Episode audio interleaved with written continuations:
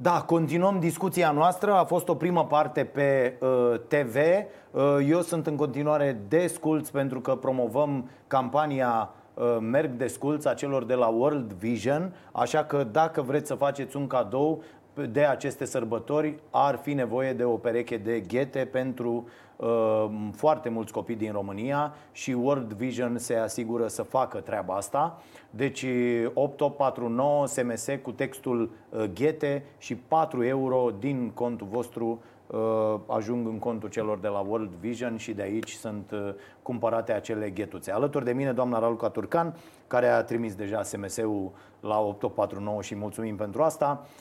Discutam despre ce se întâmplă cu educația, dar discuția e foarte, foarte lungă și ar trebui să ne înțelegeți cumva și pe noi, toți, că nu mai credem atât de ușor lucruri. Bă, pentru cred. Că le auzim de treizeci de ani, iată, facem acum solemn, frumos, treizeci de ani de la Revoluție și noi nu lucrăm, nu suntem nicăieri, deși avem o șansă foarte mare, pentru că învățământul, educația asta tradițională, educația tradițională a dat greș acum, dă greș peste tot. Învățământul se reorganizează la nivel mondial. Iar noi avem o șansă senzațională să sărim de aici exact unde sunt ceilalți. Nu o să o facem, cu siguranță. Na, n-aș fi atât de pesimistă. În același da. timp, să știți că dincolo de om politic sunt și mamă de copil de doisprezece ani într-o școală publică. Deci copilul meu învață da. într-o școală de stat. Cu toții avem obiceiul da. să fim părinți de copii. Uh, nu toți da. au copii în, în școli de stat și de aceea înțeleg foarte bine, inclusiv da, de la copilul da. meu, mă refer dintre oamenii politici. A, dintre da, politicieni. Dintre da. politici. Eu nu prea cunosc oameni care să n-aibă copii în sistemul public. De-asta da, eu mă refeream la oamenii, da, la oamenii politici, știți? Și uh, poate de aceea am simțit nevoia să uh, fac această precizare, pentru că mi-am dorit copilul meu să meargă la o școală de stat. Am vrut să văd inclusiv pe el ce se întâmplă cu școala românească. Are foarte multe părți bune. Sunt profesori excepționali care uh, fac eforturi foarte mari în, cla- uh, în clase supradimensionale, cu copii din, cum să zic, din medii diferite, cu așteptări, cu potențial diferit. Deci provocările școlii românești sunt uriașe și competiția și de care vorbeam la început este una uriașă pe piața internațională. Motivarea profesorilor este uh, nesatisfăcătoare. În plus, dacă vrei să le dai bani suplimentari prin acea gradație de merit, pur și simplu le transformi viața într-o corvoadă, pentru că trebuie să se concentreze pe dosare de hârtii în loc să performeze la catedră. Plus evaluările, plus toate. Da. Uh, nu știu dacă știți, dar ultimele cercetări arată că una dintre marile probleme ale acestui sistem de educație uh, tradițional este această competiție imbecilă între elevi. Asta e o foarte mare problemă. Uh, doi, acei profesori sunt acei bugetari la care se referă inclusiv domnul Orban, inclusiv domnul Cîțu la fiecare declarație publică de vreo cinci ori în fiecare zi, că sunt salariile destul de mari și că ar trebui nu e, nu, micșorate. Să știți că și acesta uh, e un lucru spus uh, la jumătatea uh, adevărului, da? Pentru că niciodată uh, președintele Orban și premierul Orban, Florin Cîțu, ministrul de finanțe, nu s-au referit la profesorii care muncesc la catedră, I-s care își fac datoria, că au salariile mari. Nu e adevărat. Au spus așa, că sunt într-adevăr o grămadă de oameni în sistemul bugetar care au ajuns acolo nu pe bază de competență, de meritocrație, ci pe bază de, de salarii. Susținere astăzi, domnul politică. Orban, am dat noi la emisiune declarație în care spune în privința... bugetarii trebuie să înțeleagă și ei că salariile la privat sunt mai mici. Îmi explodează mintea când aud această declarație, că salariile da, sunt, prea, că... sunt prea mici la privat și atunci trebuie să dăm dovadă de un pic când... de răbdare, cumva să ajungă salariile alea. Când păi obligă-i pe toți să crească. Când vorbești de bugetar, da? trebuie să privești per ansamblu categoria oamenilor care lucrează la stat. Însă nu se refereau la profesori care sunt pe o grilă de creștere care e necesar să fie făcută. De aceea în bugetul pe anul viitor ne-am asumat această majorare a salariilor profesorilor în continuare, ci la acei oameni care au preferat să intre în sistemul de stat fără competiție, doar pe bază de proptea politică, fără performanță. Unii uh, uh, intră la serviciu cu gândul de a pleca la ora patru. Da, și vă garantez că sunt da, vă foarte mulți astfel de oameni. Că între Singurii două mii, care trebuie să aibă emoții două... sunt aceia, atâta da. tot. În anul două mii opt, eu, eu, din nefericire pentru foarte mulți dintre oamenii politici de astăzi, fac meseria asta de peste douăzeci de ani. Felicitări. Și vă spun că între două mii opt și două mii doisprezece, de pildă, la, în județul Prahova, unde scriam eu atunci, nu puteai să te angajezi nici femeie de serviciu dacă n-aveai o recomandare politică. Dacă n-aveai pata la mama de la P D L. Da? De la P D L? De la P D L, da, da. Era să atunci dădea la greșit. Domnul Anastase acolo, la sediu Compet, să puneau de-astea pe dosare. Da. Asta e problema, vedeți că vin oameni... Să știți că toți oamenii politici care uh, fac greșeli, eu nu mă refer acum la uh, familia Anastase, că nu am această nu, informație. Nu, nici nu vreau să mă refer, da? Mă refer la un da, obicei. Să știți așa, că pe oamenii tot, politici, dacă fac greșeli în decursul timpului, aceste greșeli ajung. De aceea și puțin rezistă. Sunt unii, mă rog, care uh, sunt în politică de foarte mult, dar deja sunt puțini. Sunt unii noi care intră, nu toți rezistă, pentru că în politică îți trebuie, v-am spus, și o rezistență foarte mare și în același timp să menții totuși o linie dreaptă de la care să nu, să nu deraiezi. Gândiți-vă câte derapaje s-au făcut până acum. Dumneavoastră considerați, vă întreb, că v-ați păstrat o linie da, în eu anii sunt, ăștia de când ați intrat? Sunt împăcată că am rezistat în politică fără să fac rabat de la niște lucruri în care cred fundamental. O să ziceți că sunt rău dacă vă aduc aminte de declarația cu Kill Bill și Elena Udrea, nu? Dacă mi-aduceți aminte, nu putem face decât să zâmbim, pentru că foarte puțini au văzut filmul Kill Bill. Și nu, am fost invitată. Așa, bun. Am fost invitată la acel eveniment al organizației București, în care Elena Udrea era uh, președinta organizației și trebuia să spun ceva frumos, pentru că atunci când ești într-un partid, evident, la un eveniment uh, de ocazie, uh, spui în general lucruri frumoase. Și tocmai pentru că eu am vrut întotdeauna ce spun în spațiu public să și uh, aibă o legătură cu adevărul, am făcut această comparație cu un personaj de film care cu siguranță avea trei calități. Era războinică, era frumoasă și inteligentă. Ziceți-mi mie dacă vreuna dintre aceste calități nu îi se aplica.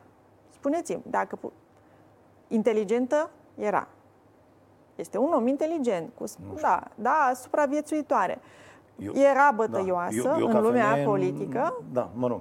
Adică femeia din mine... Deci, spuneți-mi ce nu că... este adevărat. Spuneți-mi dumneavoastră ce nu este adevărat. Și vedeți Bun. Că a, ceea ce am spus a rezistat peste, peste timp. Bineînțeles că oamenii spun, mamă, s-a dus și i-a închinat uh, osanale. Dar de ce aveți, uh, de ce au oamenii politici, am văzut-o și acum în campanie, la toate partidele, peste tot, la ăia, la P S D, este incredibil, că, uh, așa ți se face, așa o văd și la P N L, l-am văzut și pe... Neașică, Orban, cum acum Klaus Iohannis care face... De ce există această nevoie?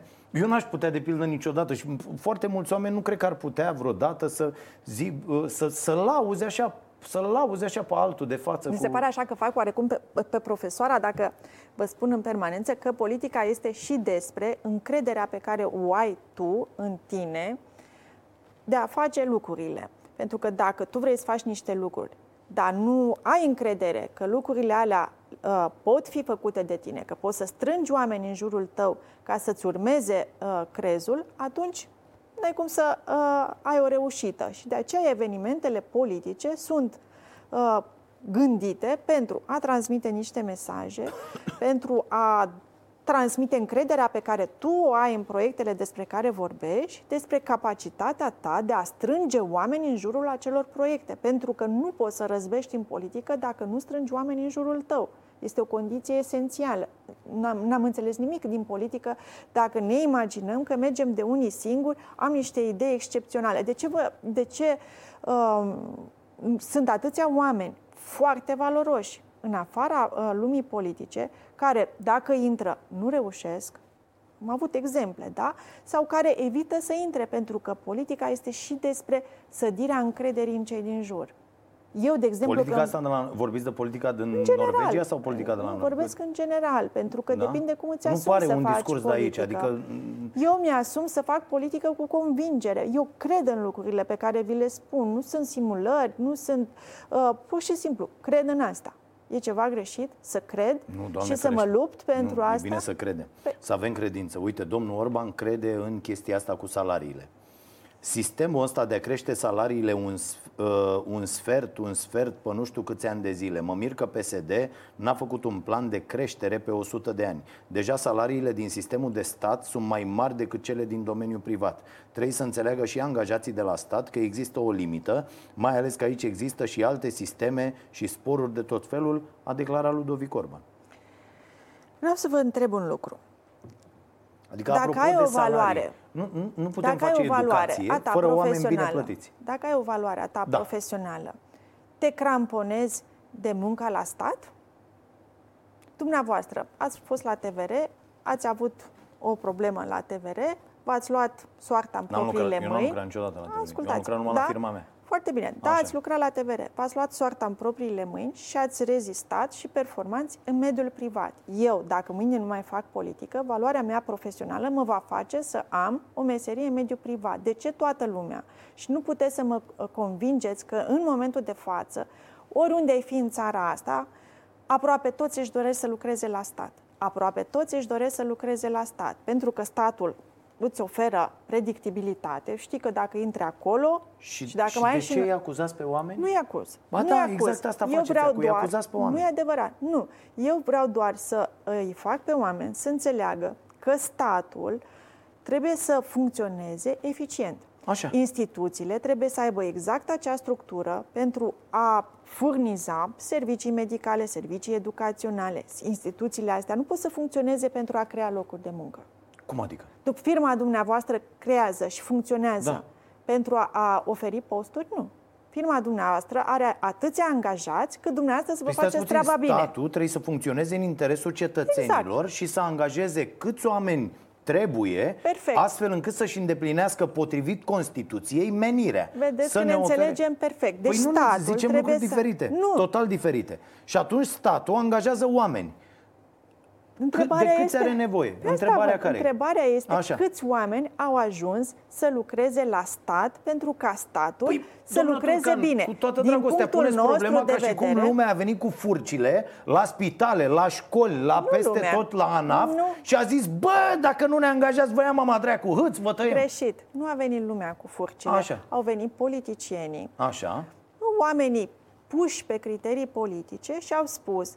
A, la ministerul respectiv, nu mai creați două posturi, că am și eu doi cunoscuți. Okay. La uh, spitalul cu tare. Așa. Hai să mai creăm în uh, personalul. Și ce legătură are asta cu nivelul salarizării? Asta vreau să vă spun. Deci Așa. salariul trebuie să uh, statul trebuie să aibă o structură care să-i permită să funcționeze pentru oameni. Okay. Nu o structură care să îl facă să funcționeze pentru a uh, furniza joburi. Dar asta nu e problema cetățeanului.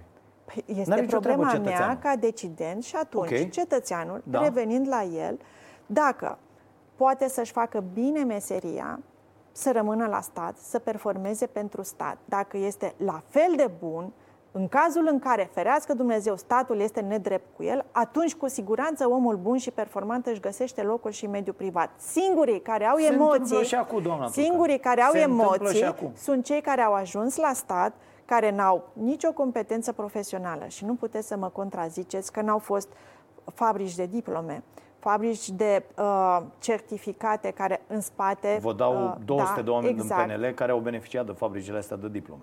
E nu, foarte bine. Dacă au e beneficiat uh, da. și au încălcat legea să plătească. Da? Adică oameni care uh, bravează că au niște competențe, dar de fapt nu le au. Și au ajuns din nefericire să lucreze la stat în detrimentul altor oameni buni care puteau să lucreze la stat și să aibă niște salarii pe care statul să le poată susține. Asta e singura provocare pe care noi trebuie să... o rezolvăm acum. Statul să funcționeze ca să poată să ofere serviciile respective. Turcan, siguranță educație, publică, aplicarea educație, legii, educație, în educație sănătate. și sănătate și poliție și ce mai vreți dumneavoastră, avem la ora actuală un deficit de personal mare.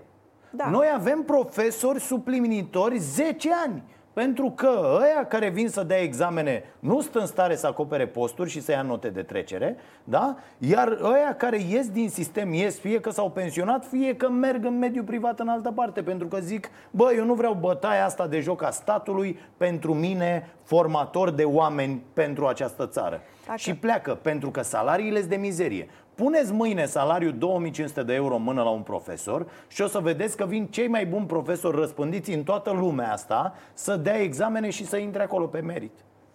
Știți cum e? Mie, că am putea continua discuția asta și tot nu să tragem o concluzie. Pentru că, da, poți să pui în mână două mii cinci sute de euro pentru un profesor, însă dumneavoastră aveți convingerea că dacă pui două mii cinci sute de euro în mână pentru toți profesorii din România, în momentul de față, crește calitatea actului educațional? Păi nu, nu fac creșterea. Păi stați puțin, pun două mii cinci sute de euro. Întreb, au și... crescut salariile medicilor, pe bună Așa, dreptate. Da. Sunt oameni care mor în gărzi, sunt medici uh, supra-solicitați, care abia se împart de la un pacient la altul. Mulți Așa. pleacă în străinătate, avem, da, deficit. Dar pe de altă parte...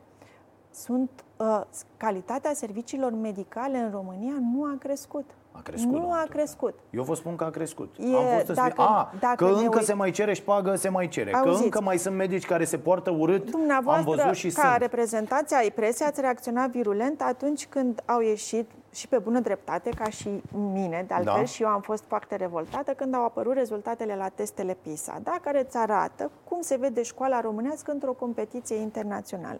Hai să vă spun, apropo de calitatea serviciilor medicale, cum se văd serviciile medicale în piața europeană. Știți că suntem pe primul loc în Uniunea Europeană la decese din cauze tratabile, din da. Cauze știm, tratabile. Știm că le dăm toată ziua la televizor. La astea mă no, refer. Le dăm Domnule, toate la televizor mă refer. Toată ziua. Și atunci, eu ca stat și ca om politic, cu, cu, să spunem, putere de decizie în momentul de față, îmi doresc așa, statul să aibă exact acea structură care să-i asigure eficiență și instituțiile statului să servească cetățeanul, să ofere servicii de calitate, siguranță și ordine publică, educație, am spus că sănătatea pe primul loc, da, sănătate, siguranță și ordine publică, educație, o infrastructură cum trebuie păi ca da, să cum poți să fii asta dacă ieșiți în fiecare zi țări. Și spuneți că salariile sunt prea mari la stat. Să știți că dacă s-a înțeles că, ne, că îi anatemizăm pe toți, îmi pare rău. Și o să am și eu grijă și o să îndemn și pe colegii mei să nu-i anatemizeze pe toți. Vreau doar așa, ca sistemul de stat să poată să aibă exact acea structură care să îi permită să servească omul și să fie sustenabilă Bun. de sectoarele care susțin economic. Am Din înțeles. ce sunt constituite da. veniturile la bugetul îi statului? Îi acuzați pe niște oameni care nu n-au absolut nimeni. nicio vină. Ab- absolut nicio deci vină. Oamenii care sunt angajați acum la stat n-au absolut nicio vină. Dar să zicem, noastră veniți, faceți un stat uh, suplu, funcțional, suplu, funcțional. Uh, care Asta se mișcă propunem, bine, nu știu da. ce, la la la, posturi, uh, mai puține posturi. Am o întrebare pentru Bă dumneavoastră, Bă vicepremierul României. Ce credeți că se întâmplă cu oamenii care vor fi excluși din sistem? Cei care, uh, în primul rând, noi nu vorbim de excluderi din sistem uh, în afara criteriilor. Și aici, iarăși, vreau să se înțeleagă mesajul nostru foarte clar. Noi spunem așa, că în instituțiile statului e nevoie de o evaluare, de un audit. Într-o companie nu se face audit, se face periodic. Și instituțiile statului ba da, trebuie să se facă... Până acum s-au făcut treizeci de ani audituri, audit. facem audit, pleacă ai voștri, vin ai noștri. Nu acum, vreau, cum vreți să asta faceți am spus și în campanie, nu vreau să înlocuim P S D-știi cu P N L-ști. Și îmi propun să urmăresc lucrul acesta, ci să... înlocuim, dacă sunt P S D-și pe nemerit, cu oameni competenți. Dacă sunt și în P N L, foarte bine. Să știți că eu nu uh, consider că politicul cu profesionalismul sunt uh, criterii sau sunt cerințe, calități incompatibile. Dimpotrivă, eu vreau să fie în politică și oameni competenți. Pentru că în felul acesta, tot ceea ce înseamnă funcție publică, de demnitate publică, să aibă la bază și competență. Stați că m-ați pierdut. Deci vreți să fie în politică și oameni competenți? Da, Așa. îmi propun ca politica să fie făcută de oameni competenți. Da. Nu vă doriți lucrul acesta ca alegător. Ba da. Și mie mi se pare normal să-l urmăresc. Așa. E greșit? Și ce, ce, ce are asta cu oamenii de la stat? P- politicienii, nu? Și oamenii care ajung în demnități publice, că despre asta vorbeam, da. sunt și ei plătiți de la stat. Și atunci, fie că ești om politic, fie că ești funcționar public, să ai la bază competența. Nu este absolut nimic uh, greșit. Da, dar repet, aici e problema strictă a statului, că s-a organizat în așa fel și a funcționat comandat politic în așa fel timp de treizeci de ani, să nu uităm asta, pe aceste criterii. Adică ne angajăm oameni de la partid, partidul e o trambulină pentru a ajunge și a dobândi funcții în diverse instituții, oamenii aia de acolo îndeplinesc ce le spunem noi, că așa s-a belit și justiția, că ne punem noi oamenii pe acolo, pe acolo, ăia sună și atunci totul se face în acest fel. Iar oamenii care lucrează acolo la stat, ei se uită și zic, bă, stați puțin, ce se întâmplă, urmează... Așa, și mă, am plecat de fapt de la întrebarea dumneavoastră, ce se întâmplă, ce se întâmplă cu un om cu de la oameni? Stat care da. și-ar pierde slujba. Eu plec de la principiu că niciun om competent de la stat nu își va pierde slujba. Și mi se pare foarte important să urmărim lucrurile acestea. Și cu oamenii incompetenți, de la... că să știți, aici eu, eu vreau să văd, eu vreau doar să înțeleg. Să da. știți, eu n-am un război personal cu invitații, deși simt, pare treaba eu asta. Eu vreau război, doar să înțeleg viziunea dumneavoastră despre lume.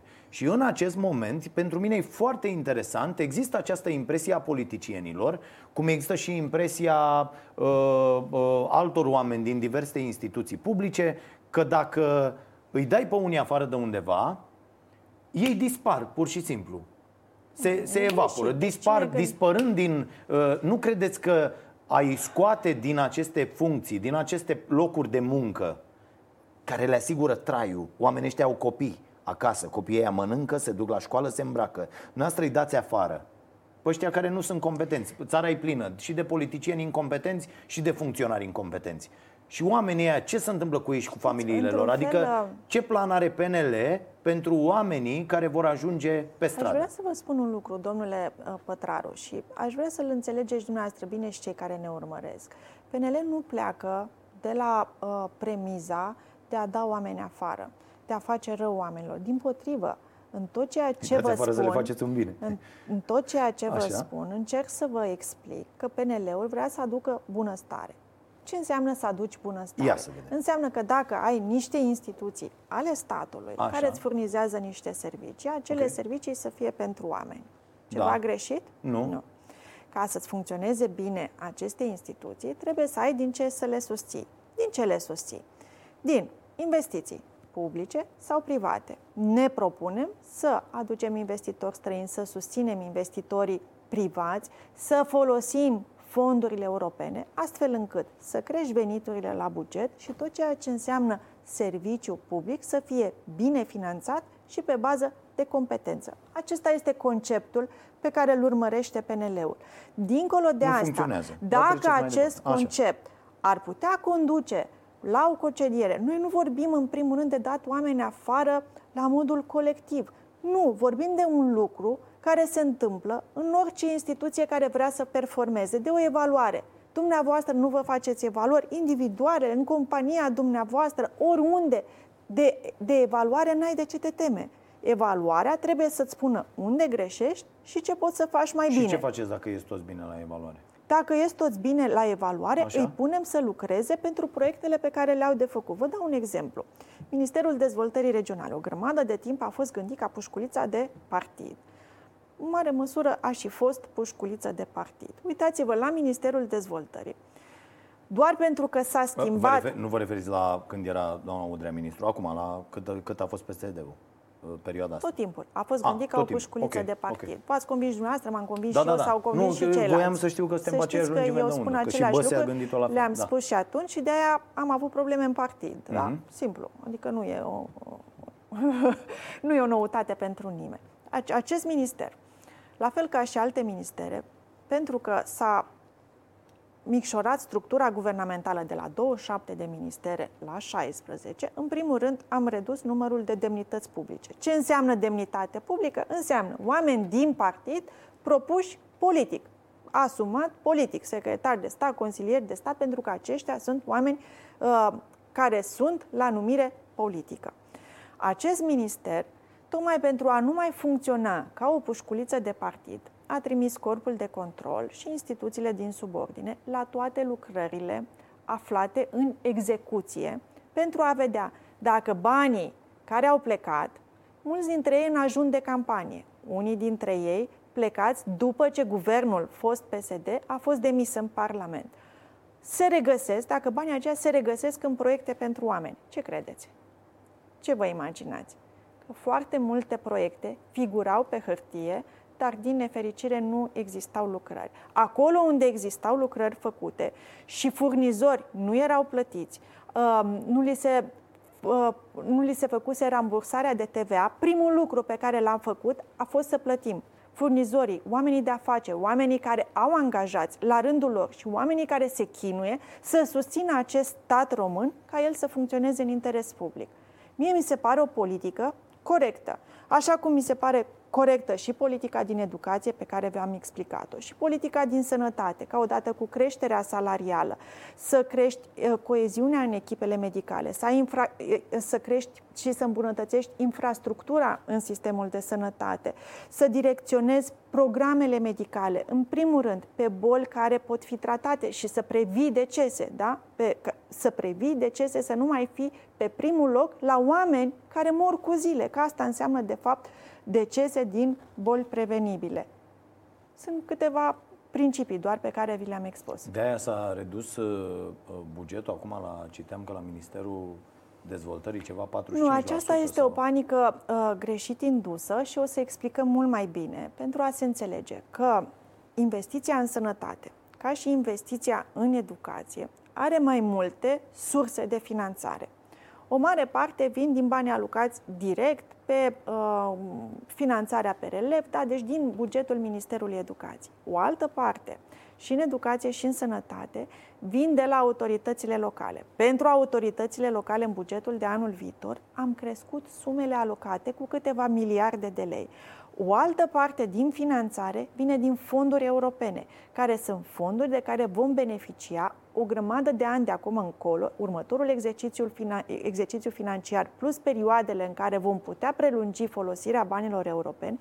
Și în felul acesta, dacă punem cifrele una după alta, veți vedea că bugetul educației nu scade, ci crește, bugetul sănătății nu scade, ci crește, dar pur și simplu banii sunt alocați cu cap. Și vă dau un exemplu ca să înțeleagă toată lumea. A țipat toată lumea că s-a tăiat bugetul educației la rectificarea trecută. Știți ce s-a tăiat de fapt? Erau patru sute de milioane de euro trecuți pe hârtie, care fina- f- f- figurau acolo ca venit la bugetul Ministerului Educației, dar care niciodată nu au avut un proiect în spate, nu au avut niciun demers în spate. Erau pur și simplu bani scriși pe hârtie.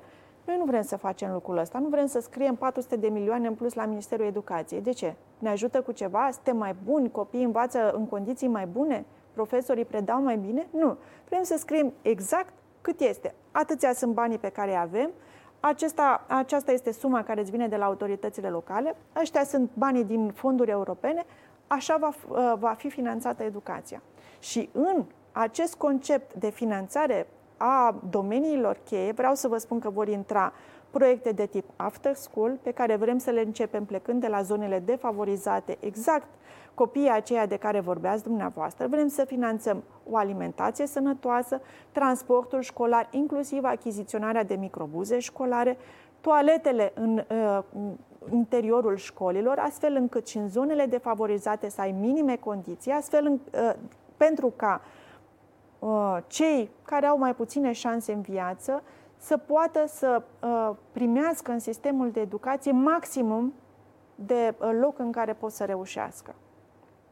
Dacă ăla face parte dintr-o familie uh, care tocmai a fost concediată dintr-o concediază. instituție a statului, nu mai, nu mai exagerați, vorbim de greu. Zone defavorizate. Din ce uh, instituții să fie da. concediați oamenii aceia, mulți dintre ei, vai de capul lor, bătuți de soartă, care n-au avut șansa ca unele uh, primării să aducă investitori, să creeze mici ateliere, să fie atrași la muncă. Unii dintre ei trăiesc din ajutor social. Copiilor sunt Foarte condamnați puțin. Doamna Turcan, aveți cifrele acolo. La sărăcie. Nu, nu mai, nu mai oh, rostogoliți asta, vă rog eu, vă implor. Am zis, aveți am cifrele. Spus că unii dintre da, ei nu rostogoliți pe asta da? cu ajutoarele sociale, că m-am săturat cât a făcut presa de dreapta chestia asta și să-i Domnule acuze Pătraru, pe oameni că sunt proști și nenorociți și lene și tâmpiți. Știți ce simte un om care are două picioare, ambele picioare, da, amputate și se duce ca să-și primească ajutorul de invaliditate și lângă el vine unul care îți coboară din Mercedes, care n-are absolut nimic și primește și el ajutorul social și sprijinul da, da, partea statului. Da, asta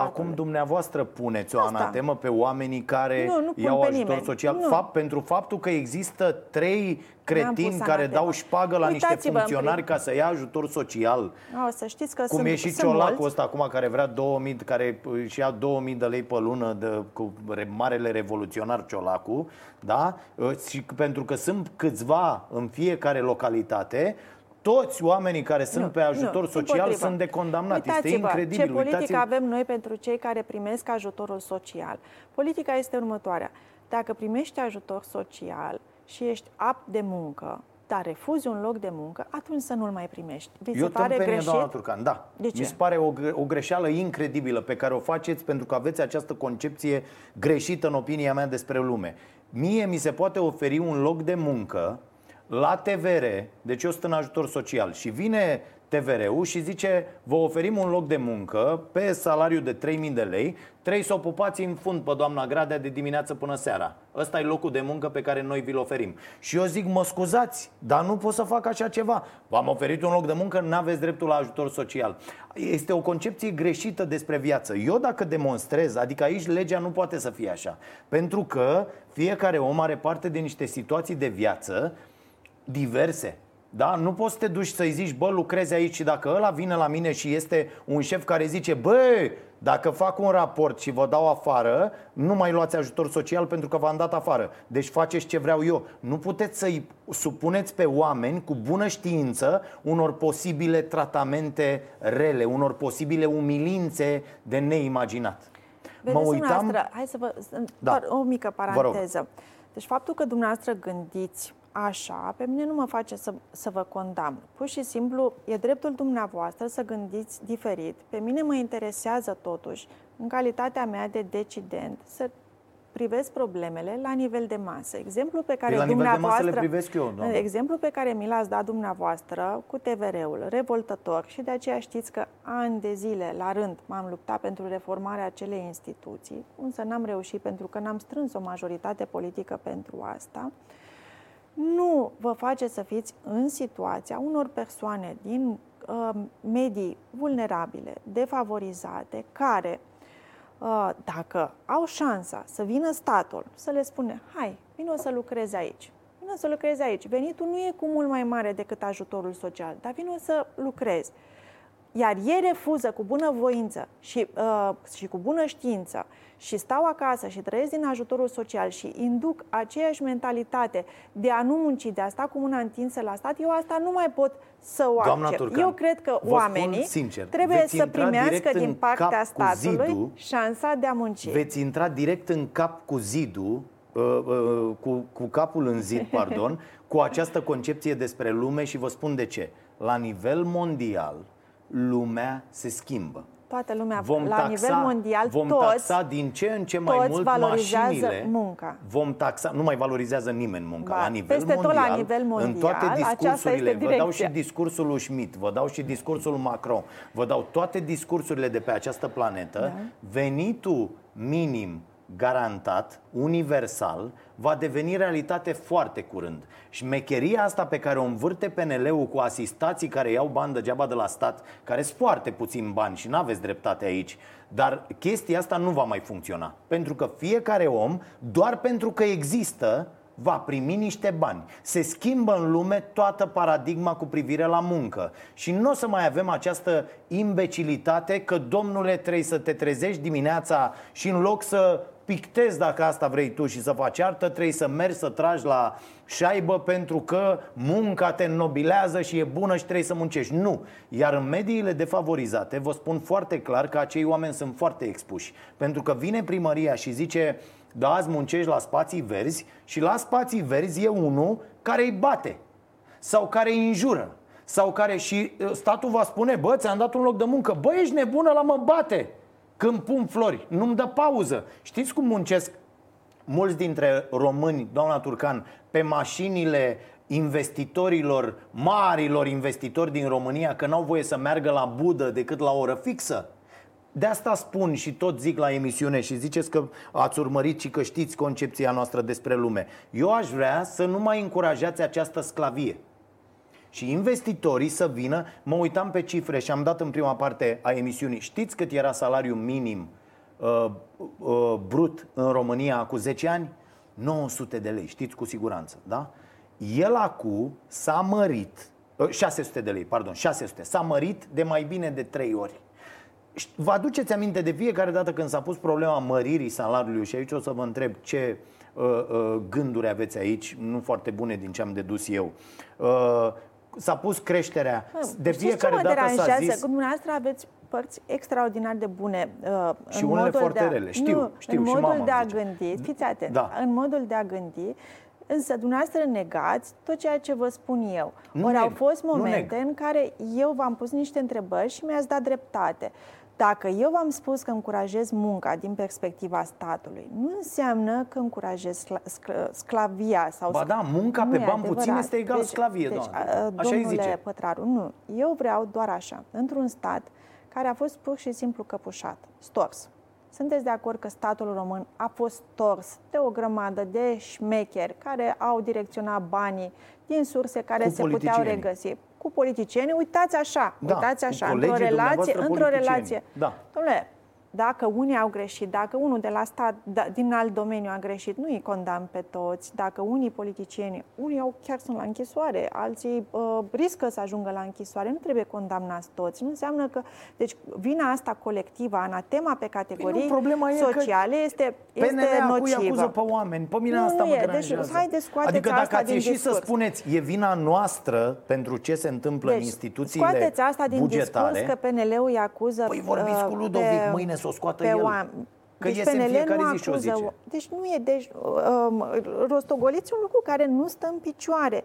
M-ați auzit pe Doamna mine Turcan, acuzând a, oamenii așa cu, cu categorii întregi? Nu. Vă spun doar atât. Îmi doresc ca statul, atât cât este el, mai mic sau mai mare, în funcție de uh, cât de sustenabilă este economia, să funcționeze pentru oameni prin serviciile publice. E greșit? Nu. Nu.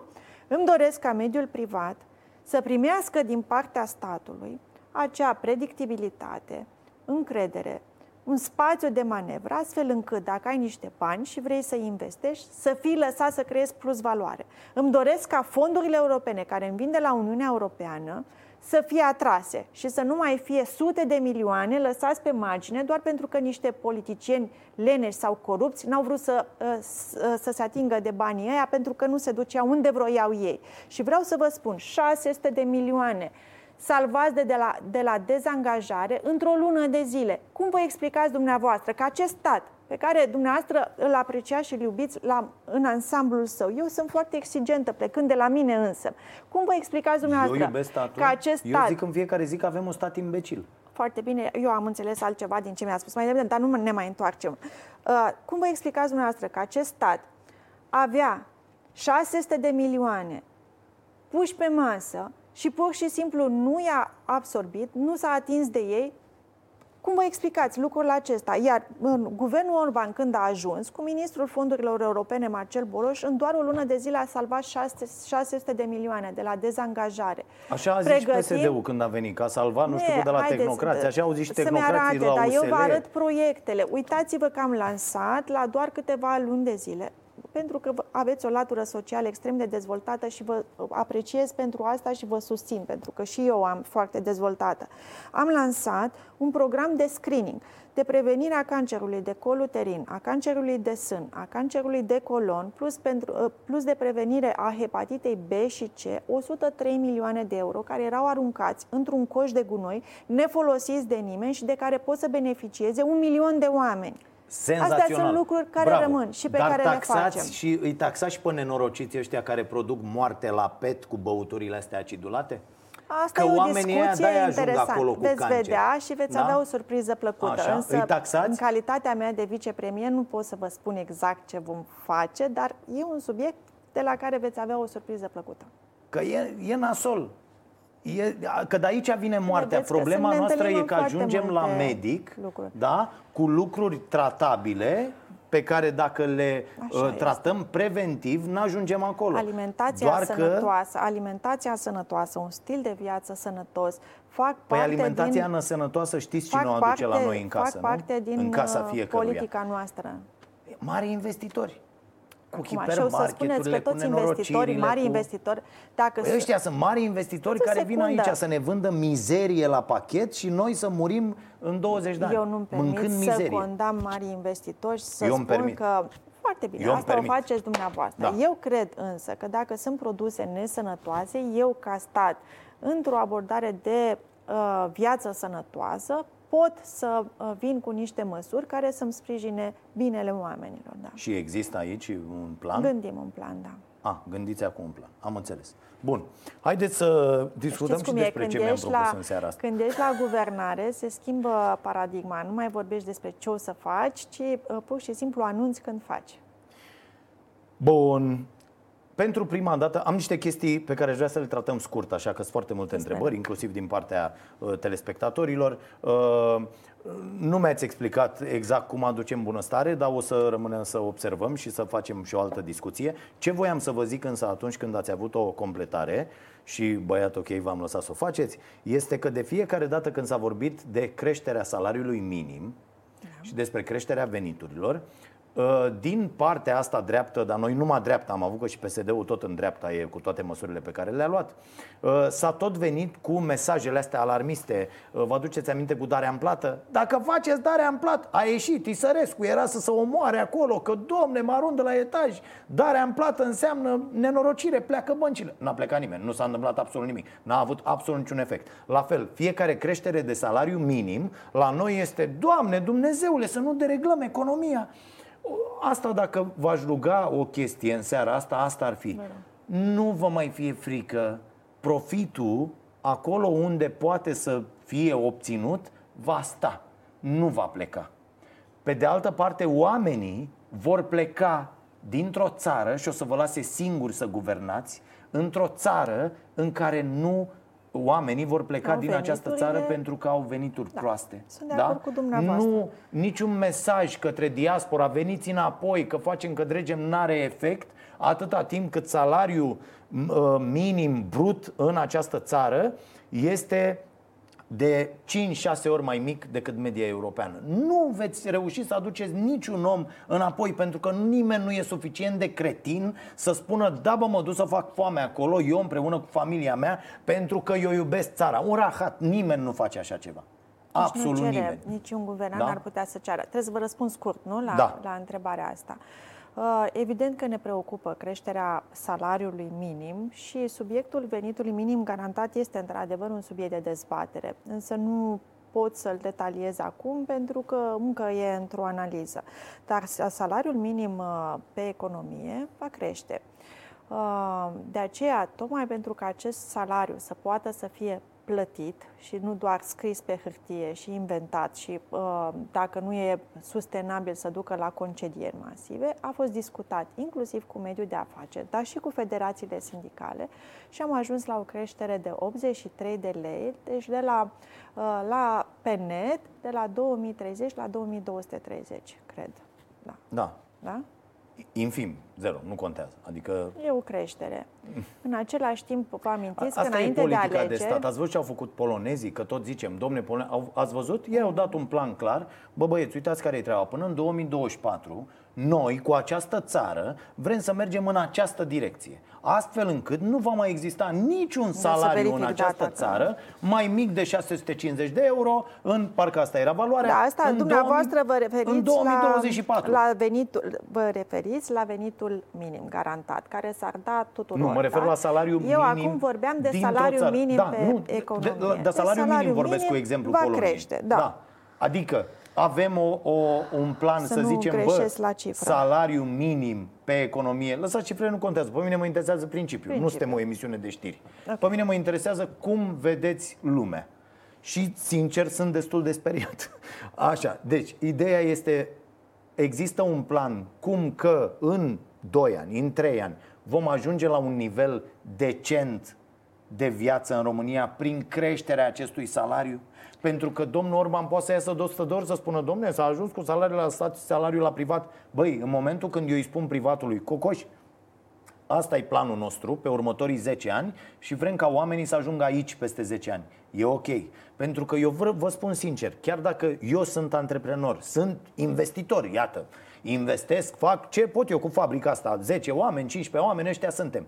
Dar, dar nu poți să îți bați joc în halul ăsta de oameni. Și eu n-am, nu vreau investitori de ăștia. Mai bine îmi dă statul mie o facilitate decât unui investitor care deschide o fabrică, o hală, cu, se... stați puțin, o, o hală cu, pentru cinci sute de oameni pe care îi plătește cu salariu minim și îi cheamă douăsprezece paisprezece ore la muncă. Cum se întâmplă în foarte multe locuri din țara asta. Ați deschis, ați, ați oamenii mor pe mașini. Deci eu cred că ne-ar trebui mai multe emisiuni, da, în care să vă spun ce lucruri pot fi făcute în țara asta dacă există voință, determinare pe fond și bună credință, da? Referitor la salariul minim. Tocmai pentru că acest salariu, așa cum vă spuneam, să fie plătit, a fost gândit în raport cu creșterea productivității muncii și cu rata inflației, și cu rata inflației. Aveți date interpretate fals. I-am, i-am explicat și domnului Cîțu, să știți. Nu vă place. Păi și da. cu, rata, cu rata inflației. Bun. Am ajuns acum la, opt sute, la optzeci și trei de lei. Ne propunem ca acest salariu minim să fie indexat pe măsură ce economia crește, exact cum spuneți și dumneavoastră, astfel încât oamenii să primească o motivare de a veni să lucreze în țară și din perspectiva veniturilor. Cine vine și spune că omul vine și lucrează din dedicare pentru țară și pasiune față de țară, e naiv, dar nu a înțeles asta nimic din viață. Exact. Așa. Deci sunt într- întru totul de acord cu dumneavoastră că omul trebuie să primească un, o motivare salarială. Dar în același timp, iarăși, ca țară, acel salariu trebuie să fie și predictibil. Că dacă eu ți-l creez doar pentru o lună de zile și după aia te las pe drumuri și tu ai venit din Anglia, da? Vă dau un exemplu, să lucrezi în țară, dar după aia ai rămas șomer, e rău. Și eu ca asta nu mi-am făcut datoria. De aceea aceste venituri vreau să fie predictibile și omul să știe că nu îi crește venitul în ajun de alegeri. Mi se pare o porcărie. Asta e ca altceva, în ajun de alegeri să crești venit. Bun, nu, nu eu vreau să ascultați știu... fondul la ceea ce v-am spus. Acum am făcut o mică paranteză să nu, de, să nu deraiem de la ceea ce v-am spus. Da? Deci omul trebuie să primească acest venit și să fie, să crească pe măsură ce îți crește economia țării. Am uitat unde, ce mai vroiam să vă spun. Era ceva... Ca la declarația aia, care e a treia chestie. Da, știți ce e culmea? Apropo de declarația aia, deci muncisem pentru alea trei legi și am luptat împreună cu ministrul Predoiu să le punem pe asumarea răspunderii. Evident, într-o asemenea presiune publică pe care o ai inevitabil când trebuie, toată lumea vine și își cere răspunsuri, uh, uneori uh, îți scapă lucrurile pe, în care ești cel mai concentrat. Uh, deci această parte de venituri a țării trebuie să fie sustenabilă. A, mi-am adus aminte. Dumneavoastră îmi spuneați, domnule, să nu-i mai susținem neapărat pe mari investitori, mai degrabă să primească un om, un, stimulente persoanele să-și ia singuri soarta în propriile mâini. Uitați-vă nu, ce am creat. Nu, mari investitori care plătesc salariu minim. Exact. Uitați-vă da. ce, cu ce alternativă venim, pentru că și mari investitori trebuie să aibă competiție. Pentru că tu dacă ai competiție pe mediul economic, și mari investitori își pierd forța de muncă, da? Pentru că nu mai au cu cine să lucreze și atunci și ei cresc nivelul de salarizare. Și am venit crezi, cu atragerea, profită de sărăcia asta, de asta e obligația Așa. mea ca stat, Așa. pe fonduri europene, în viitorul exercițiu financiar, când vom avea zeci de miliarde la dispoziție de euro, da? de euro, dorim să creăm și să întărim, să dezvoltăm această latură a antreprenoriatului pe fonduri europene. Adică tinerii antreprenori să primească vouchere de investire, Doamna investiție Turcan, în propria idee. afacere. Da, Nimeni dar nu vă place, optzeci, domnule, nu, din ce optzeci la sută dintre astea s-a dovedit, s-a dovedit peste tot aproape că optzeci la sută dintre chestiile astea reprezintă bani aruncați. Și vă spun de ce. Nu e adevărat, nu, nu toți oamenii nu. sunt făcuți Haideți să fie să... antreprenori. Pe, mă scuzați. Deci fiți atent. Faptul că ai niște direcții strategice nu înseamnă că îi bași pe toți oamenii în direcțiile alea strategice. Înseamnă că tu, ca țară, stabilești niște domenii de prioritate. Ori eu cred cu tărie că România poate să aibă un avantaj competitiv din investițiile, de exemplu, în mediul rural. Da? Să poți să procesezi, să beneficiezi de materia ta primă pe care o ai în țară. Cred că România poate să aibă un avantaj competitiv uriaș pe partea de cercetare, dacă este finanțată și susținută, pentru că ne pleacă oamenii cu minți extraordinare în străinătate. Okay. Cred că România poate să aibă un avantaj competitiv, inclusiv pe dezvoltare de tehnici medicale, de echipamente, pentru că avem oameni pregătiți. Uitați-vă ce există la Cluj și în alte uh, centre medicale, unde oamenii pe propriile lor forțe au început să se dezvolte. Astea sunt doar câteva linii și atunci, dacă tot Uniunea Europeană ne pune bani la dispoziție, să nu-i mai ducă în tot felul de cursuri, cum a fost până acum, de formare profesională, în care unii da. bifau niște ore, căutau Credeți da, că niște vor, parteneriate. Veți putea duce banii pur... ăia în, da. să nu mai da. plece grâu de la noi cu zero virgulă unu și să-l aducem covriși congelați cu zece lei? Eu n-o cred... Să putem, nu eu... Dacă spunem că nu Ia putem, să... plecăm acasă. Mm. Dumneavoastră puteți să rămâneți aici, însă dacă eu spun că nu se poate, atunci eu plec acasă. Datoria mea este să caut soluții. Asta ne diferențiază major, pentru că dumneavoastră puteți la ce faceți să spuneți că nu se poate. Eu nu-mi permit, adică dacă da, tot am primit această acasă, șansă, uite, partidul se duce în alt dacă partid am primit și... această șansă, să las ceva în urmă. Bun, luăm astea scurte, da? Vă rog, uh, și asta trebuia să fie scurt. Da, ați, ați, ați făcut o chestie care nu s-a mai întâmplat până acum în treizeci de ani. Uh, prima dată când niște miniștri care pică în comisii totuși sunt validați. Vi se pare ok? Pentru că nu puteți să ziceți, ba, a fost o chestie politică, pentru că foarte mulți au trecut, unii n-au trecut. Nu vi se pare o desconsiderare a instituției, a celei mai importante instituții din statul român, Parlamentul? Ne-am asumat ca legea să domine în tot ceea ce facem. În același timp, avizul pe care îl primesc oamenii politici în comisiile de specialitate, în baza legii, este unul consultativ și eminamente politic. Acolo nu se fac judecăți profesionale. Haideți să fim serioși. Pot să fie e parlamentar mai exact, pot să fie parlamentar mai aplicați sau mai puțin aplicați.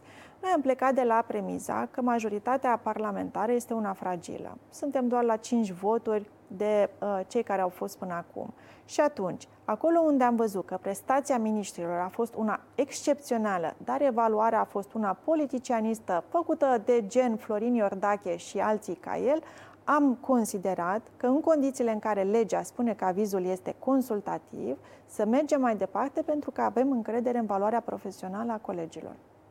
Bun. Să știți că eu nu sunt de acord cu asta. Consider că ați sărit o instituție atât de importantă a statului. În același timp, până acum s-a repetat de nenumărate ori același lucru. Și vă că au făcut-o alții nu e ok. Adică nu trec și eu pe roșu că au trecut și alții. Nu, ați spus că e prima dată. Nu este prima dată, însă nu puteți să... Când pică miniștri în comisie și ei sunt validați? Este aviz consultativ. Este pur și... Da, bineînțeles. Este aviz consultativ. Vă spun ce spunea domnul Orban despre asumare. La fiecare investire se întâmplă lucrul acesta. Legat de asta cu asumarea, care înțeleg că va fi și la buget asumarea, că nu există altă...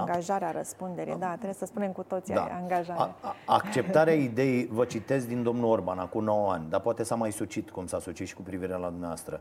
Acceptarea ideii... Aici po- sunteți malițioși și da, permiteți-mi da. să vă spun că nu doar malițioși, ci și incorect. Ok. Acceptarea ideii potrivit căreia guvernul își poate asuma răspunderea asupra unui proiect de lege în mod discreționar ar semnifica transformarea acestei autorități în putere legiuitoare, interferând cu atribuțiile de legiferare ale Parlamentului și ar fi de natură să încalce în mod flagrant dispozițiile articolului nu știu ce din Constituție.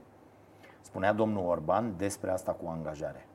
Da, aceasta este o procedură extremă și ar fi bine să o înțeleagă și cei care ne urmăresc. Ce înseamnă angajarea răspunderii? Dacă un proiect de lege, ca și guvernant, vrei să-l faci neapărat, și vrei să ocolești Parlamentul, atunci îți angajezi răspunderea. Sau, ascultați-mă, ascult, sau... Doamna Turcan, vorbim sau, de buget. Eu vă spun abordări pe un subiect, da? Da.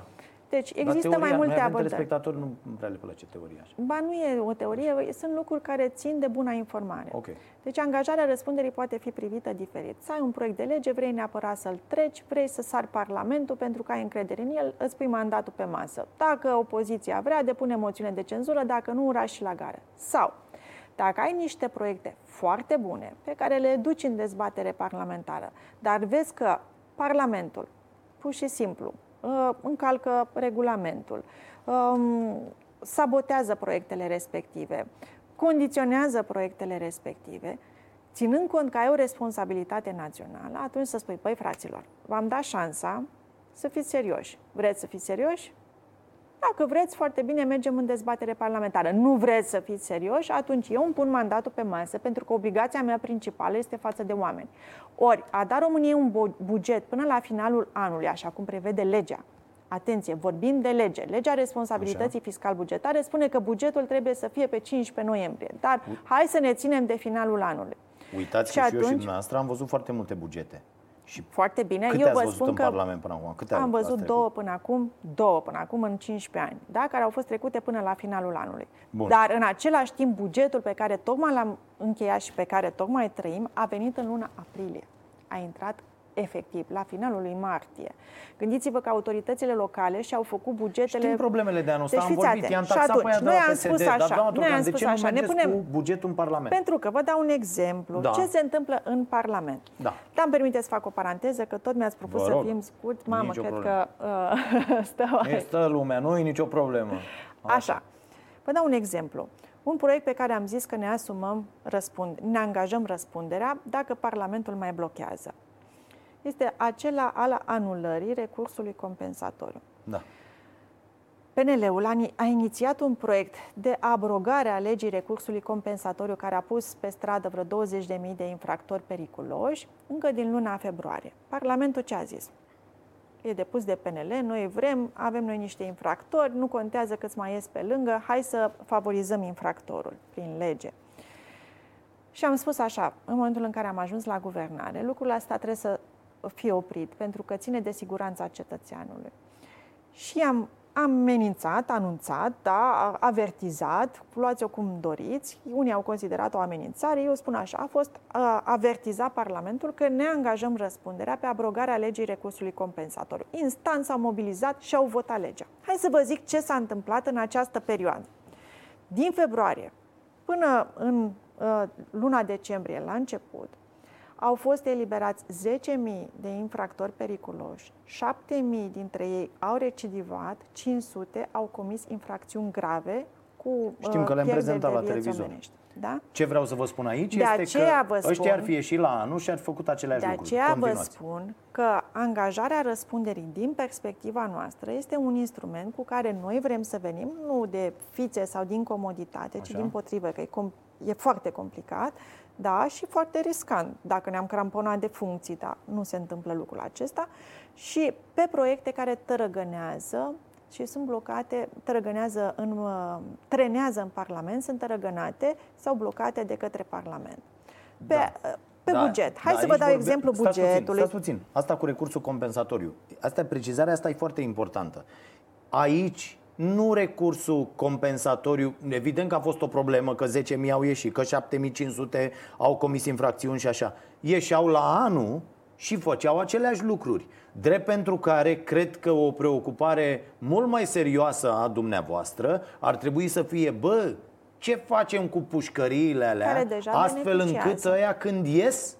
Să Eu nu mai dea în cap. Că gândim e... la fel în foarte multe privințe. Bun, gândiți, în privința da, recursului compensatoriu vă spun doar că deja am alocat o sută șaptezeci și șapte de milioane pentru crearea de spații de detenție, plus personal de probațiune și brățări electronice, astfel încât foarte să supraveghez Asta pe e mult care... mai bine. Super, bugetul. În sfârșit, de ce n-ați dus bugetul? bugetul în Parlament? Vă dau un exemplu ce s-a întâmplat doar astăzi în Parlamentul României. O majoritate parlamentară ad hoc, formată din P S D, Pro-România și câțiva absenți dintre cei care au zis că susțin guvernul Orban, a votat așa: reducerea T V A-ului, dublarea alocațiilor pentru copii, toate acestea, măsuri bune. Așa. Da, toate acestea cu un impact bugetar pe actuala situație gata să explodeze, okay, de câteva miliarde de lei. Deci dacă aceste măsuri s-ar adopta, practic, ceea ce am dat cu o mână am luat cu zece mâini, pentru că ar scădea puterea de cumpărare, crește inflația, toate prețurile explodează. Și atunci, îți dai seama că această majoritate, nefiind una confortabilă și destul de preocupată de um, oglinda electorală, poate să-ți creeze niște probleme pe un buget în pioneze, așa cum am fost nevoiți să-l facem. Și am avut discuții cu partenerii politici de la toate partidele, mai puțin cu P S D-ul, pentru că dacă, de exemplu, P S D-ul ar rămâne izolat, atunci n-am avea probleme să mergem cu bugetul în dezbatere în Parlament. Și ne dăm seama că există posibilitatea ca bugetul să fie mutilat în Parlament și să ajungem la sărăcirea românilor. Ori, pentru a nu ajunge pe un buget um, transformat radical în Parlament, să asistăm la o sărăcire a românilor, e posibil să ne angajăm răspunderea. Păi acum înțeleg că e nouăzeci și nouă virgulă nouă la sută, că nouăzeci și nouă virgulă nouă la sută nu prea mai aveți ce să faceți. Însă eu știu de acele dezbateri până douăzeci și șapte, douăzeci și opt, douăzeci și nouă decembrie, până la două dimineața. Ați avut exemplul guvernului Boc, unde la fel dezbaterile au fost aprinse cu fiecare amendament, cu fiecare discuție, cu tot. Adică eu cred că și din punct de vedere politic ieșiți rău din asta, asta cu asumarea. Că nu o să vă creadă nimeni, și vă spun că nu o să vă creadă nimeni că v-ați asumat răspunderea pe acest buget ca să le fie bine românilor. Niciun român nu o să creadă. Românii o să zică, bă, nu s-au dus în Parlament cu bugetul, ocolesc Parlamentul, am ajuns practic în acest moment cu această țară să fim o republică guvernamentală, pentru că dacă ocolim Parlamentul cu toate lucrurile, adică nici măcar o ordonanță de urgență, de pildă, care venea după aia în Parlament și se transformă în lege, nu? Da? Asumarea e mult mai nasoală decât o ordonanță oamenii, de urgență. Cum să vă Așa. spun, oamenii nu cred sau înțeleg greșit dacă nu li se explică sau nu sunt atenți la informații. De aceea eu v-am explicat foarte da. clar, din punctul nostru de vedere, sincer, de ce apelăm la angajarea răspunderii. Nu vreau să se înțeleagă că angajarea răspunderii înseamnă ocolirea completă a Parlamentului. Pentru că, după ce îți angajezi răspunderea, parlamentarii pot să facă amendamente. Guvernul analizează amendamentele făcute de parlamentari. Cel mai probabil vom accepta, așa cum s-a întâmplat și la angajarea răspunderii. Venim în fața Parlamentului, iar dacă Parlamentul este atât de nemulțumit de proiectul pe care guvernul își asumă răspunderea, poate să depună moțiune de cenzură și să dărâme guvernul.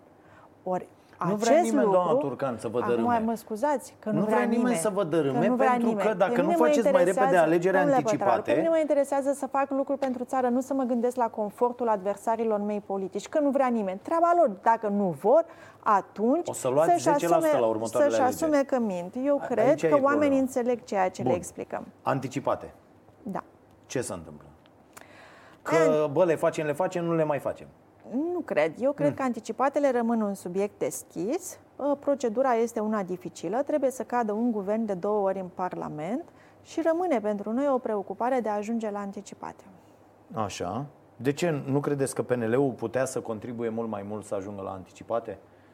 Pentru adică că P N L-ul consideră că așa. anticipatele ar trebui să fie cât mai aproape de alegerile locale, astfel încât și oamenii să nu fie chemați odată la trei uh, luni la vot, ci să fie chemați Știați, nici nu, la nici vot. Nici nu puteți să le cereți adversarilor politici, care sunt acum, na, din ce în ce mai mult, sunt toți ceilalți, să stea să vă aștepte, nici măcar celor de la U S R. Dar bă, le dăm în cap, acesta. ne batem pe dar voturi. Asta e. Păi nu, Dacă da, dar acum îi acuzați. Bă, ne pun piedică, ne pun... Pătraru, haideți să înțeleagă oamenii.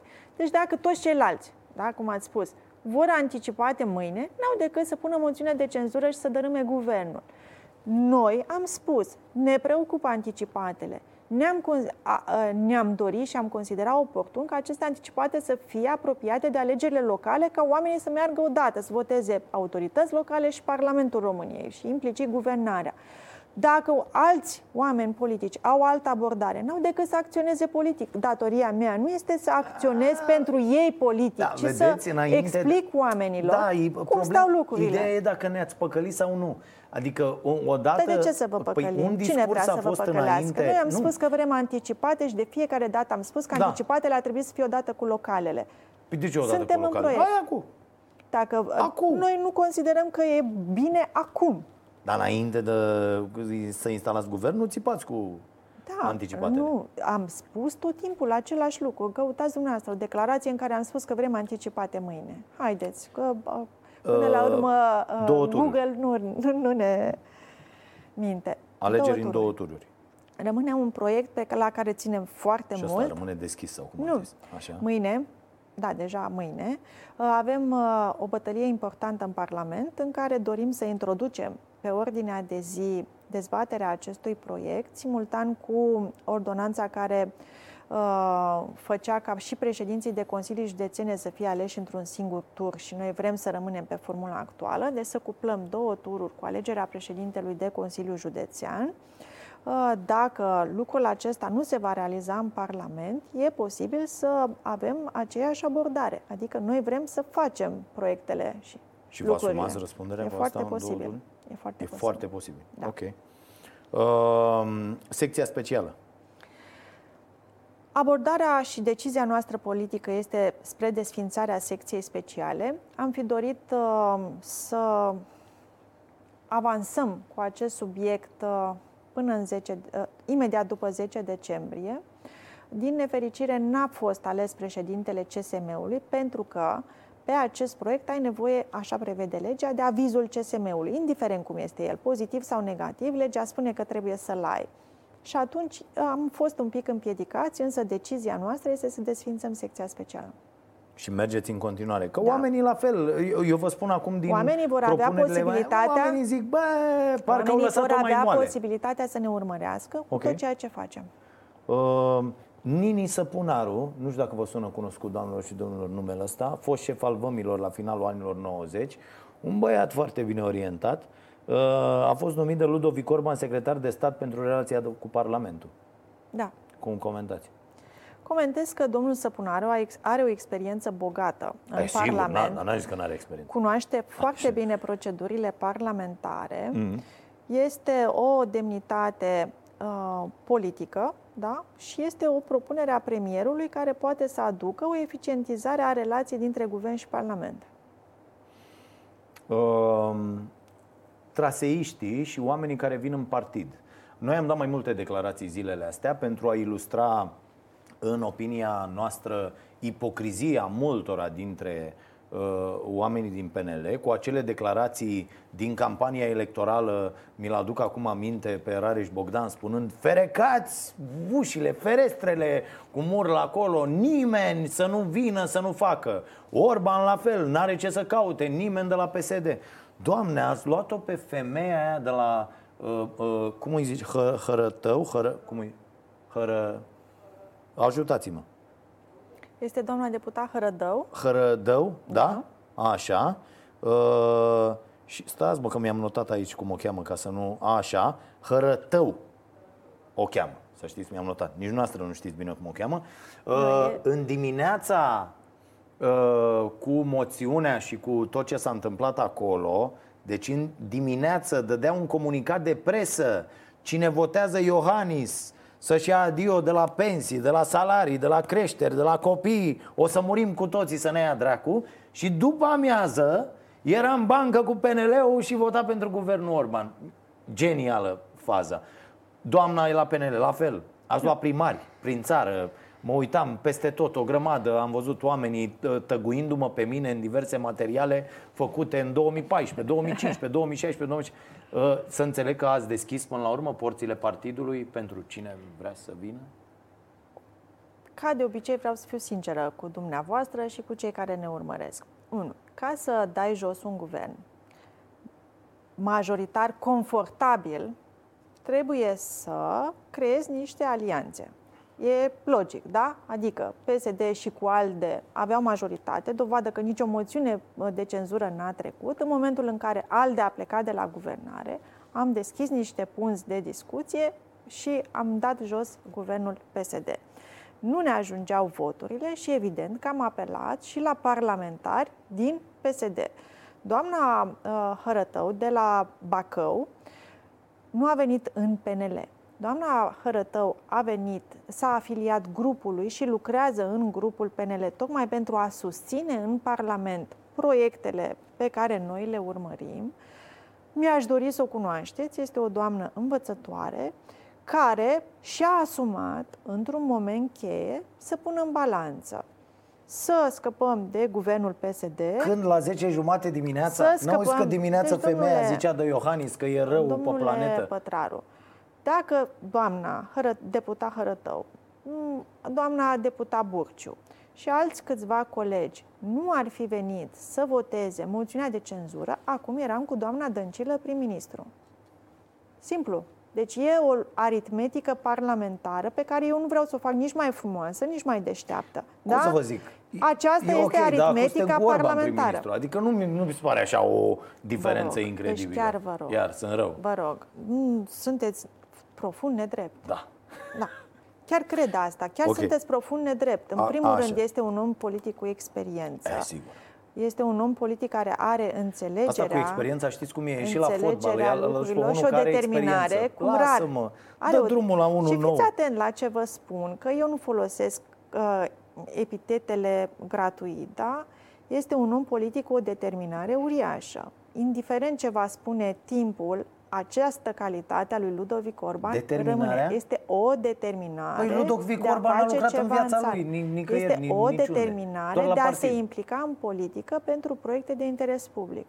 Puteți să-mi spuneți orice, dar nu mă puteți convinge de contrariu. Și peste zece ani, această declarație, indiferent că cine știe ce-ți mai oferă viața politică, această declarație va sta în picioare. Eu asta vă zic. Sunt vă, foarte uite, vă fac rău declarațiile astea. Nu, nu mai fac faceți, rău. Să știți, uitați, așa îmi zice soțul meu. Dragă, nu te mai aventura. Uite, vedeți, vedeți? Om, om cu mintea la el. Nu te mai aventura vedeți? În anumite declarații radicale. Chiar și mama și tata, care cel mai probabil se uită la emisiune, îmi spun să nu fac declarații radicale. Ele sunt în acord cu ceea ce cred eu. Spuneți-mi, apropo de episodul Kill Bill, spuneți-mi, apropo de ceea ce vă zic acum, dacă sunt lucruri neadevărate și care nu stau da, în picioare. Da, eu cred că nu e adevărat. Eu cred că domnul Orban, care eu toată cred... ziua vine și încurajează antreprenorii și aia, n-a avut în viața lui o firmă, eu n-a plătit un angajat. Eu cred că acest guvern va fi un partener foarte puternic pentru antreprenori. Nu știu cum e la douăzeci și cinci să plătești taxele, adică mie mi se pare incredibil. Deci noi îl găsim pe actualul premier al țării, angajat până cu două luni, pe nașpa, că nu făcea nimic acolo, la firma unui amic de la Târgu Mureș. Și el iese fără niciun fel de chestie să încurajeze. Da, da, și a trăit din trei mii de lei premierul României. Explicați-mi Orban, cum trăiește un om cu trei mii Orban de lei. Are, are o capacitate extraordinară. Un om care se învârte în cercurile astea. Așa. Are o capacitate extraordinară de a strânge în jurul lui oameni foarte buni specialiști pe domenii de activitate. Are foarte mulți buni specialiști pe domenii. Cine? Domnul premier. Ok. Nu, eu, eu vorbeam de faptul că domnul premier, până să vină să prindă și el jobul ăsta la guvern, că mie îmi place că, uite, societatea ia oameni și le asigură. Despre lucrul acesta eu n-am ce să comentez. Este o realitate, da, este vizibilă, este un om auster, e, asta e situația. Ce vreți, o fac mai frumoasă sau mai urâtă? Asta da. e realitatea. Așa, bun. Câteva lucruri din C V-ul dumneavoastră, foarte repede. Vă rog. Uh, Scrie că în nouăzeci și nouă pe C V-ul depus pe site-ul Camerei Deputaților, în nouăzeci și nouă a terminat și A S E și Institutul Pușkin de la Moscova, diplomă în rusă comercială. Da. Am fost și sunt absolventă de A S E, Relații Economice Internaționale, o facultate de prestigiu. Și pentru că existau unele informații, o să public la un anumit moment și, dip- și media de absolvire a facultății și aceea de absolvire a liceului și a Institutului Pușkin. Eu am studiat Așa. în liceu engleză și franceză. A S E-ul, Facultatea de Relații Economice Internaționale, avea politica de a învăța fiecare student minim trei limbi străine.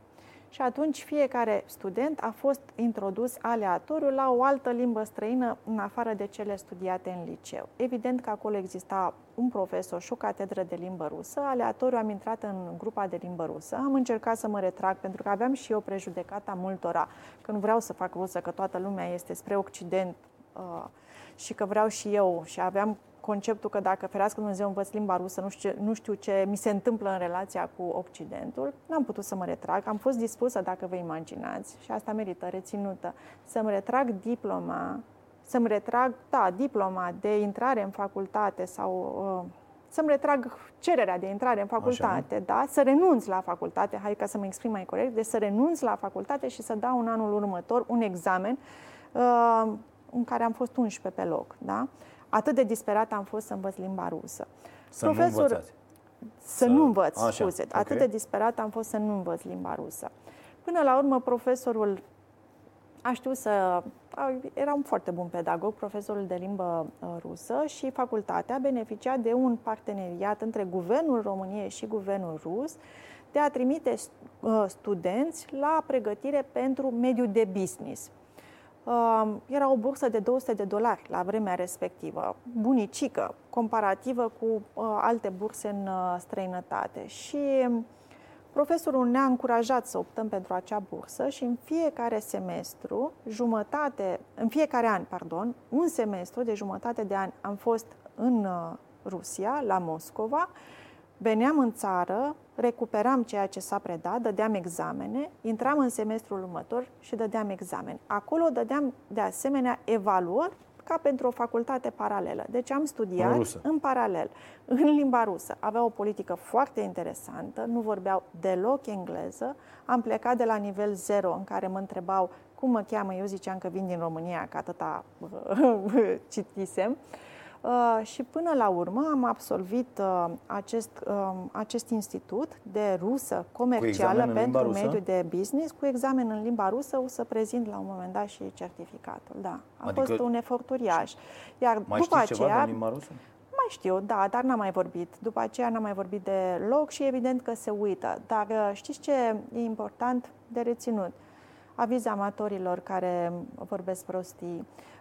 Pentru că după ce am avut această experiență cu cultura rusă, cu mediul Așa. social rus, am optat în cunoștință de cauză spre uh, Occident, spre politica occidentală și competiția de pe piața occidentală. Am avut burse și în Austria, de exemplu, am fost la cursuri de pregătire și în Statele Unite și făcând paralela, da, am optat spre Occident. Uh, scrie în C V că sunteți cetățean de onoare al statului Nebraska. Face parte Ați... dintr-un curs de pregătire profesională extraordinar, extraordinar de bun, pe care l-am făcut în Statele Unite. Acolo eram duși în diverse state din America Așa. și aveam acces la mediile politice și, evident, într-un gest de curtoazie, guvernatorul statului Nebraska, pe studenți eram foarte puțini din toată lumea, ne-a făcut cetățeni de onoare, tocmai pentru că am avut dorința de a înțelege foarte bine cum funcționează societatea stat- americană și a statului respectiv. Așa fac ăștia cetățeni de onoare? Da, da. Serios? Da, a fost o procedură Probabil impresionantă toată lumea la el cetățeni de onoare sau toți cei care sunt în aceste programe de excelență, că nu eram într-un program de păscut. Da, mi, mi se pare da? absolut. Adică, bă, cetățean de onoare ajungi când faci ceva pentru statul ăla. Adică mă gândeam că a salvat pe cineva acolo. Să știți că eram niște studenți, la... niște tineri politicieni, că era un curs politic, tineri politicieni pe care îi considerau de perspectivă din toată lumea și pentru ei era o onoare să înțeleagă cum funcționează societatea americană. Nu e de aici de acolo, numai noi minimalizăm și aruncăm în derizoriu aproape orice lucru frumos pe care putem să-l obținem. Da, uh, mai zice cineva aici să vă întreb foarte repede câți ani aveți. Da, să știți că mi-aș dori să am douăzeci și opt de ani. Da, mi-a plăcut că a fost aia. O perioadă foarte faină în care până pe la treizeci și trei de ani eram, mă simțeam de douăzeci și opt, acum mă simt mai în vârstă, trebuie să recunosc. Viața da. așa a pus amprenta. Dar da. e adevărată treaba asta cu intervenții, chestii, ce v-ați făcut? Uh, cred că orice femeie își dorește să fie mai drăguță și mi-am făcut fix aceleași uh, tratamente cosmetice pe care și le fac foarte multe femei, dar par, fac parte, cum să zic, din viața mea privată și chiar să dez, discut public despre o dorință sinceră a unei femei de a fi mai drăguță, mi se pare deplasat. Nu, v-am întrebat, că da, am văzut, văzut că tot circulă și lumea să ia de treaba da, asta. Da, și așa. Sunt unele fotografii și uitându-mă la ele, una dintre cele care circulă pe net era din exact din conferința de presă, de după ce m-au exclus din P N L, când eram plânsă, nedormită nopți la rând, pentru că m-a afectat foarte tare când domnul Tăriceanu m-a dat afară din P N L, pentru că m-am opus unui parteneriat cu P S D-ul.